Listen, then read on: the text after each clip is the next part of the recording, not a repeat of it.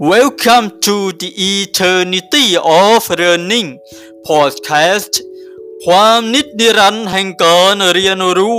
เพราะความรู้คือแสงสว่างแห่งการดำเนินชีวิต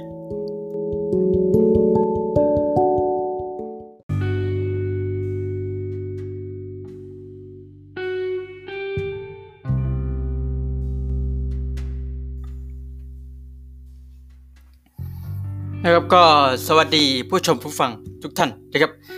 พบกับรายการ The Eternity of Learning ความนิจนิรันดร์แห่งการเรียนรู้ เพราะความรู้คือแสงสว่างแห่งการดำเนินชีวิต รายการของเราก็ดำเนินมาถึง episode ที่ 11 แล้วนะครับ วันนี้ก็ขอย้อนไปกับเรื่องราวเกี่ยวกับความรู้อีกครั้งสักนิดหนึ่งนะครับ วันนี้เรื่องราวเกี่ยวกับระดับ ของความรู้นะครับ วันนี้เราจะไม่ได้รู้กันว่าความรู้นั้นมีกี่ระดับอะไรบ้างนะครับ เชิญรับชมรับฟังได้ณบัดนี้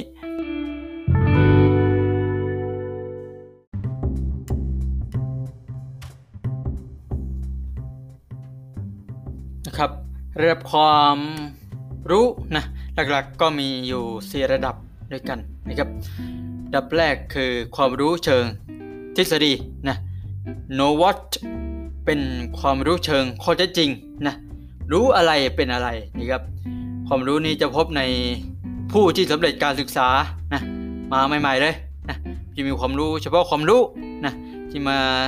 ทำมาจากความรู้ที่ชัดเจนนะซึ่งในจากการเรียนนะมาก แต่เมื่อออกมาทำงานนะครับ ก็จะเป็นที่ต้องปรึกษาผู้มีประสบการณ์ พื่อยกระดับความรู้ต่อไปนะครับ ก็ไปก้าวสู่ความรู้ขั้นที่สองนะครับ ความรู้เชิงบริบท know how นะครับเป็นความรู้เชิงเชื่อมโยงนะครับกับโลกของความเป็นจริงนะภายใต้แต่ว่าความเป็นจริงที่ซับซ้อน ความสามารถนำเอาความรู้นะที่ชัดแจ้งที่ได้จากการเรียนเนี่ยนำมาประยุกต์ใช้ตามบริบทของตัวเองได้นะครับมักพบในคนที่ทำงานนะไปเรื่อยๆเป็นปีๆจนเกิดความรู้ฝังลึกนะ ที่เป็นทักษะหรือประสบการณ์มากขึ้นนะครับ แล้วก็ยกระดับเป็นความรู้ขั้นที่3นะครับ ความรู้ระดับที่ 3 คือความรู้ในระดับที่อธิบายเหตุผล no why นะครับ เป็นความรู้เชิงเหตุผล ระหว่างเรื่องราวหรือเหตุการณ์ต่างๆ ผลของประสบการณ์ แก้ปัญหาที่ซับซ้อนได้นำประสบการณ์มาแลกเปลี่ยนเรียนรู้กับผู้อื่นครับ ส่วนใหญ่นะเป็นผมรู้นี้มักเป็น เกิดจากผู้ที่ทำงานนะมาระยะหนึ่งแล้วนะเกิดความรู้ฝังลึกนะครับสามารถถอดความรู้ที่ฝังลึกของตนเองนะมาแลกเปลี่ยนกับผู้อื่น หรือถ่ายทอดให้ผู้อื่นได้นะพร้อมทั้งรับความรู้จากผู้อื่นไปปรับใช้ในบริบทของตนเองนะครับแล้วมาดูระดับสุดท้ายนะครับ ความรู้ระดับที่ 4 ความรู้ในระดับคุณค่าหรือความเชื่อนะครับแคร์วายนะเป็นความรู้ในลักษณะของความคิดริเริ่มสร้างสรรค์นะ ที่ขับดันมาจากภายในตนเองนะจะเป็นผู้ที่สามารถสกัดประมวล วิเคราะห์ความรู้ของตนเองที่มีอยู่นะกับความรู้ที่ตนเองได้รับมาจากสร้างเป็นองค์ความรู้ใหม่ขึ้นมาได้นะครับเช่น การสร้างแบบทฤษฎีหรือนวัตกรรมนะครับขึ้นมาใช้ในการทำงานได้นะครับ ซึ่งในการยกระดับความรู้ขึ้นไประดับสูงนะครับ ก็ ต้องอาศัยกระบวนการอย่างหนึ่งนะครับที่เรียกว่าการเรียนรู้นะการเรียนรู้คืออะไรนะการเรียนรู้คือกระบวนการเปลี่ยนแปลงพฤติกรรม ความคิดความสามารถนะการเรียนรู้เกิดขึ้นได้โดยการฟังการพูด การคิดการอ่าน การเขียนการฝึกฝนนะครับ การกระทำโดยตรงที่จะเกิดความสำเร็จและผิดพลาดนะเรียนเกิดการเรียนรู้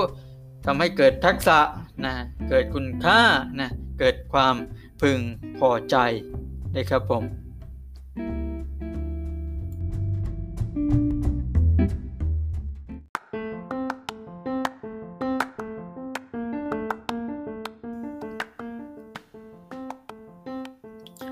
นะครับความรู้จะยกระดับไปในขั้นต่างๆ ได้ต้องอาศัยการเรียนรู้นะครับ การเรียนรู้ก็มีระดับขั้น ของการเรียนรู้นะครับเป็นการพัฒนาความรู้ขึ้นไปเรื่อยๆนะครับ ผมก็ขอยกตัวอย่างนะครับทฤษฎีนะของเบนจามินซามูเอลบรูนะครับเป็นนักจิตวิทยาการศึกษาเรื่องชื่อของชาวอเมริกานะครับซึ่งมีส่วนสำคัญนะมีส่วนร่วมในการจำแนกวัตถุประสงค์ทางการศึกษาและทฤษฎีการเรียนรู้นะครับต่างๆอย่างมากมายนะครับท่านได้แบ่งนะ ระดับการเรียนรู้ลักษณะการเรียนรู้เป็น 3 ลักษณะด้วยกันนะครับ เรามาดูลักษณะแรกนะครับ พุทธิวิสัยนะ cognitive domain เป็นพฤติกรรมด้านสมองนะครับเป็นพฤติกรรมเกี่ยวกับการสติปัญญา ความรู้ความคิดความเฉลียวฉลาดนะครับความสามารถในการคิดเรื่องราวต่างๆยังมีประสิทธิภาพนะซึ่งเป็นความสามารถทางสติปัญญา พฤติกรรมทาง พฤติวิสัยนะพฤติกรรมการเรียนรู้นี้มี 6 ระดับด้วยกันนะครับ ระดับที่ 1 ความรู้ที่เกิดจากความจำ knowledge นะเป็นความสามารถในการเก็บรักษาประมวลประสบการณ์นะครับต่างๆจากการที่ได้รับรู้ไว้และระลึกสิ่งนั้นได้ ไม่ต้องถ้าเปรียบอย่างนี้ก็เปรียบกับเทปบันทึกเสียงนะอาจจะล้าสมัยไปสักนิดนึงหรือวิดีทัศน์ YouTube เนี่ยมีความสามารถเก็บเสียงและภาพของเรื่องราวต่างๆได้นะสามารถเปิดฟังหรือดูภาพเหล่านั้นได้เมื่อต้องการนะครับเป็นความรู้ระดับข้อมูลพื้นฐานนะเช่นศัพท์นิยาม ความจำกัดความนะรูปภาพ อักษรกฎขนาด เวลาสูตรสถานที่ระเบียบแบบแผนและประเพณีนะครับนะพฤติกรรมระดับสองนะความเข้าใจ comprehend เช่น การแปลความ ตีความ ขยายความครับอธิบายเพิ่มเติมโดยสาระนั้นไม่เปลี่ยนแปลงไปนะเป็นระดับขั้นตอนหรือเพิ่มแง่คิดเข้าไปนะครับเป็นความชอบในการจับใจความสำคัญของสื่อต่างๆ สามารถแสดงออกมาในรูปแบบดังกล่าวได้นะครับระดับที่ 3 เมื่อความเข้าใจแล้วเรียนรู้เข้าใจแล้วก็นำประยุกต์ใช้ครับแอปพลิเคชัน นะครับคือการนำความรู้ความจำนะไปใช้ในการแก้ปัญหาหรือใช้งานด้านต่างๆนะครับเมื่อได้เรียนเช่นการทำอาหารนะเมื่อเราเรียนทำอาหารนะนำความรู้มาประกอบอาหารได้หลายชนิดเลยนะโดยรู้ว่าการทำอาหารนี่ใช้วัตถุดิบอะไรปริมาณเท่าไหร่นะครับผมนะเป็นขั้นตอนที่ผู้เรียนสามารถนำความรู้ประสบการณ์ไปใช้ในการแก้ปัญหาในการต่างๆได้ จึงต้องอาศัยความรู้ความเข้าใจถึงจะสามารถนำไปใช้ได้นะครับบุกใช้แล้วก็ต้องสามารถคิดวิเคราะห์ได้นะครับการคิดวิเคราะห์ analysis นะครับคือผู้คิดเรียนเนี่ยสามารถคิดหรือแยกแยะเรื่องราวสิ่งต่างๆนะครับออกมาเป็นส่วนย่อยเป็นองค์ประกอบที่สำคัญได้นะมองเห็นความสัมพันธ์และส่วนที่เกี่ยวข้องกัน ความสามารถในการวิเคราะห์จะแตกต่างกันไปแล้วแต่ความคิดของแต่ละคนนะครับ การแยกแยะคำพูด วิเคราะห์ชนิดสิ่งของต่างๆนะครับเช่นเมื่อได้เรียนทำอาหารเนี่ยนะสามารถวิเคราะห์อาหารที่ปรุงว่าปรุงด้วยอะไรบ้างนะปรุงอย่างไรใช้เฟาไฟเบา ไฟแรงนะครับเป็นต้นนี้เมื่อวิเคราะห์แยกแยะได้ก็สามารถต้องรวบรวมได้ครับ การสังเคราะห์ครับซิจิสิตนะครับความสามารถในการที่ผสมผสานส่วนย่อยเข้า เป็นเรื่องราวเดียวกับกันอย่างมีระบบนะเพื่อให้เกิดสิ่งใหม่ที่สมบูรณ์และดีกว่าเดิมนะอาจเป็นการถ่ายทอดความคิดออกมาให้ผู้อื่นเข้าใจได้ง่าย การกำหนดวางแผนวิธีการดำเนินงานขึ้นใหม่ หรืออาจจะเกิดความคิดในอันที่จะเกิดสร้างความสัมพันธ์ในสิ่งที่เป็นนามธรรมขึ้นในรูปแบบใหม่ด้วยแนวคิดใหม่ๆครับคือคือการนำเอาความรู้ประสบการณ์นะมาผสมนะไปให้เกิดสิ่งใหม่ นะในการกระทำความรู้กับการเรียน เช่น การนะนำความรู้เอามาทำอาหารเป็นเมนูใหม่นะครับเป็นอาหารชนิดใหม่ การคิดค้นนวัตกรรมใหม่ต่างๆนะครับเมื่อเมื่อผ่านขั้นตอนต่างๆมานั้นมาแล้วก็ต้องรู้จักการประเมินค่านะครับ evaluation นะคือการนำความรู้ที่มีมาทั้งหมดเนี่ยมาตัดสิน เช่น การตัดสินคดีความนะ การตัดสินกีฬา ตัดสินว่าอะไรดี อะไรไม่ดี อย่างมีหลักการและมีเหตุผลนะครับ เป็นความสามารถในการตัดสินการตีราคา หรือสรุปเกี่ยวกับคุณค่าของสิ่งต่างๆ ออกมารูปของคุณธรรมอย่างมีกฎเกณฑ์ที่เหมาะสม ซึ่งอาจจะเป็นไปตามเนื้อหาสาระในเรื่องนั้นๆ หรืออาจเป็นกฎเกณฑ์ที่สังคมยอมรับก็ได้นะครับ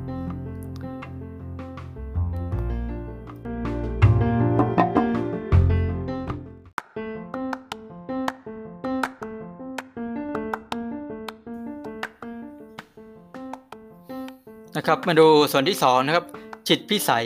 effective domain นะครับเป็นพฤติกรรมด้านจิตใจ ค่านิยม ความรู้สึก ความซาบซึ้ง ทัศนคติ ความเชื่อ ความสนใจและคุณธรรมนะพฤติกรรมด้านนี้อาจไม่ได้เกิดขึ้นในทันทีนะดังนั้นการจัดกิจกรรมการเรียนการสอน โดยการจัดสภาพแวดล้อมที่เหมาะสมและสอดแทรกสิ่งที่ดีงามอยู่เสมอ จะทำให้พฤติกรรมของผู้เรียน ปลี่ยนไปในทางที่พึงประสงค์นะเอด้านจิตพิสัยนี้นะองค์ประกอบใหญ่ๆก็มีอยู่ 5 ประการนะครับข้อที่หนึ่งการรับรู้ receive นะเป็นความรู้สึกที่เกิดขึ้นต่อปรากฏการณ์หรือสิ่งเล่าอย่างใดอย่างหนึ่งนะจึงเป็นไปตามลักษณะของการแปลความหมายของสิ่งสิ่งเรานั้นว่าคืออะไรนะจะแสดงออกมาในรูปของความรู้สึกที่เกิดขึ้นครับนะสิ่งเล่าเนี่ยก็เช่นคนที่มา ด่ามาว่าเรานะครับ เรานั่นคือสิ่งเล่าอย่างหนึ่งนะครับนะเมื่อได้รับสิ่งเล่ามาแล้วต้องมีขั้นที่ 2 ครับ การตอบสนองครับนะเป็นการกระทำที่แสดงออกมาในรูปของความเต็มใจยินยอม และพอใจต่อสิ่งเล่านั้น ซึ่งเป็นการตอบสนองที่เราเกิดจากเลือกสรรแล้วนะครับ เมื่อมีคนนินทาเราเนี่ยเราจะหรือด่าเราเนี่ยจะตอบโต้เขาอย่างจะด่ากลับด้วยเงียบนะครับหรือพูดกับเขาด้วยดี นะครับ มันตอบสนองแล้วรับรู้แล้วตอบสนองแล้วก็จะเกิดเป็นค่านิยมครับเป็นการ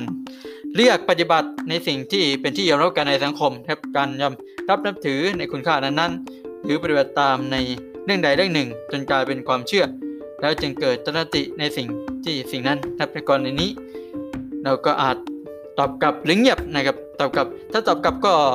ตอบกลับก็ต้อง ตอบกลับด้วยคำพูดที่สวยงามและเป็นคำพูดที่ดีกว่านะไม่ใช่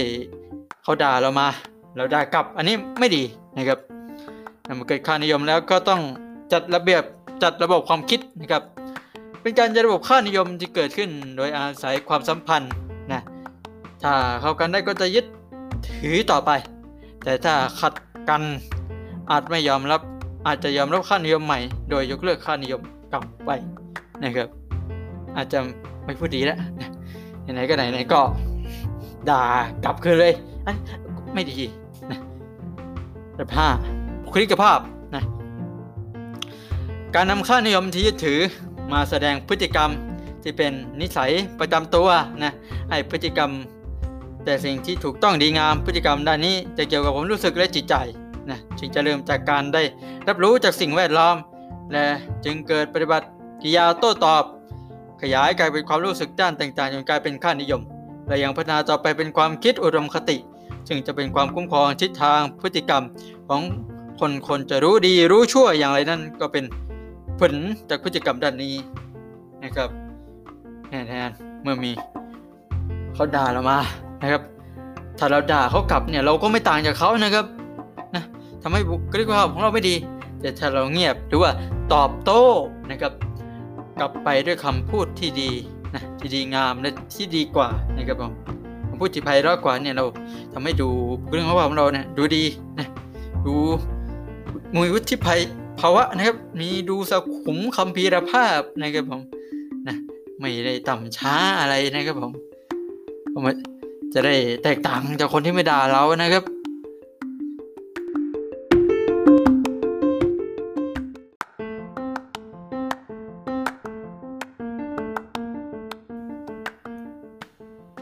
ออมาถึงส่วนที่3นะครับ ทักษะพิสัยนะครับ p h y c o m o t o r domain นะครับพฤติกรรมด้านกล้ามเนื้อประสาทพฤติกรรมที่บ่งบอกถึงความสามารถในการปฏิบัติงานได้อย่างคล่องแคล่วชำนิชำนาญนะครับจึงแสดงออกมาได้โดยตรง โดยมีเวลาและคุณภาพของงาน เป็นตัวชี้ระดับของทักษะพุทด้านทักษะพิสัยครับซึ่งก็แบ่งออกเป็น 5 ประการย่อยๆนะครับประการที่ 1 รับรู้นะครับ imitation นะเป็นการให้ผู้เรียนเนี่ยได้รับรู้หลักการปฏิบัติที่ถูกต้อง หรือเป็นการเรียกหาตัวแบบที่สนใจนะครับ เช่นผู้ชายทุกคนนี่ก็นะส่วนใหญ่นะชอบเล่นฟุตบอลนะครับเอาไปเรียนฟุตบอลนะครับโค้ชก็จะสอนเราเตะฟุตบอลอย่างไรให้ถูกต้องให้ถูกวิธี นะครับผมจนที่ 2 การกระทำตามแบบนะครับ manipulation นะครับเป็นเครื่องชี้แนะเป็นพฤติกรรมที่ผู้เรียนพยายาม ฝึกตามแบบที่ตนสนใจนะครับและพยายามทำซ้ำนะเพื่อที่จะให้เกิดทักษะตามแบบที่ตนสนใจให้ได้ หรือสามารถปฏิบัติงานได้ตามข้อแนะนำนะครับมาเรียนฟุตบอล แล้วก็มีนักเตะในดวงใจ นักฟุตบอลในดวงใจก็ยังทำ ตามแบบเขาปะคริสเตียโนโรนัลโดเมสซี่เอ็มบัปเป้นะครับเออร์ลิงฮาลันด์นะและคนอื่นนะก็อยากจะทำตามมันเก่งเหมือนเขาบ้างเตะแบบเขาได้บ้างนะก็ทำตามมันไปนะครับนะทำตามแล้วก็ต้องหาความถูกต้องนะครับ position ครับหาความถูกต้องพฤติกรรมความสามารถไปบัติได้โดยตนเอง โดยไม่ต้องอาศัยเครื่องชี้แนะ หรือได้กระทำซ้ำแล้วก็พยายามหาความถูกต้องในการปฏิบัติเมื่อปฏิบัติตาม ก็ต้องปฏิบัติตามของเขาให้ถูกต้องนะครับ ไม่ใช่ปฏิบัติผิดมันก็ผลก็ผิดเหมือนกันนะครับสี่เมื่อความถูกต้องได้แล้วคำทิศได้ถูกต้องแล้วก็กระทำอย่างต่อเนื่องครับ articulation หลังจากการตัดสินใจเลือกรูปแบบที่เป็นของตัวเองแล้ว จะกระทำตามรูปแบบนั้น อย่างต่อเนื่องจนปฏิบัติงานที่ยุ่งยากซับซ้อนได้อย่างรวดเร็ว ถูกต้องคล่องแคล่วการที่ผู้เรียนเกิดทักษะได้ต้องอาศัยการฝึกฝนและกระทำตามอย่างสม่ำเสมอนะเมื่อเลือกไอดอลในดวงใจแล้วนะก็ฝึกซ้อมครับเต็มที่นะนะซ้อมอย่างเข้มงวดจังมีวินัยนะครับเพื่อจะได้ยกระดับก็จะเก่งเหมือนนะไอดอลของเรานะครับผม เมื่อฝึกฝนอย่างเต็มที่เป็นประจำทุกวันแล้วเนี่ย ก็จะเกิดการปฏิบัติที่เป็นอย่างธรรมชาติกับ naturalization นะครับพฤติกรรมที่ได้จากการฝึกอย่างต่อเนื่อง จนสามารถปฏิบัติอย่างคล่องแคล่วว่องไว โดยอัตโนมัตินะเป็นไปตามธรรมชาติ ซึ่งถือเป็นความสามารถของการปฏิบัติในขั้นสูงนะครับฝึกฝนทุกวันเนี่ยถ้าเป็นไอดอลคุณเป็นเมสซี่นะครับฝึกทุกวันเลยคุณ คุณปั่น free kick ได้อย่างเมสซี่ คุณเลี้ยงหลบคู่แข่งได้อย่างเมสซี่เลยครับเลี้ยงหลบเป็นทั้งทีมอย่างนั้นเลยทีเดียวนะเพิ่งเป็นธรรมชาติเนาะนะสำหรับเรามันดูผิดปกติ แต่มันเป็นธรรมชาติของเขานะครับ ในการจะทำอย่างนั้นได้นะครับผม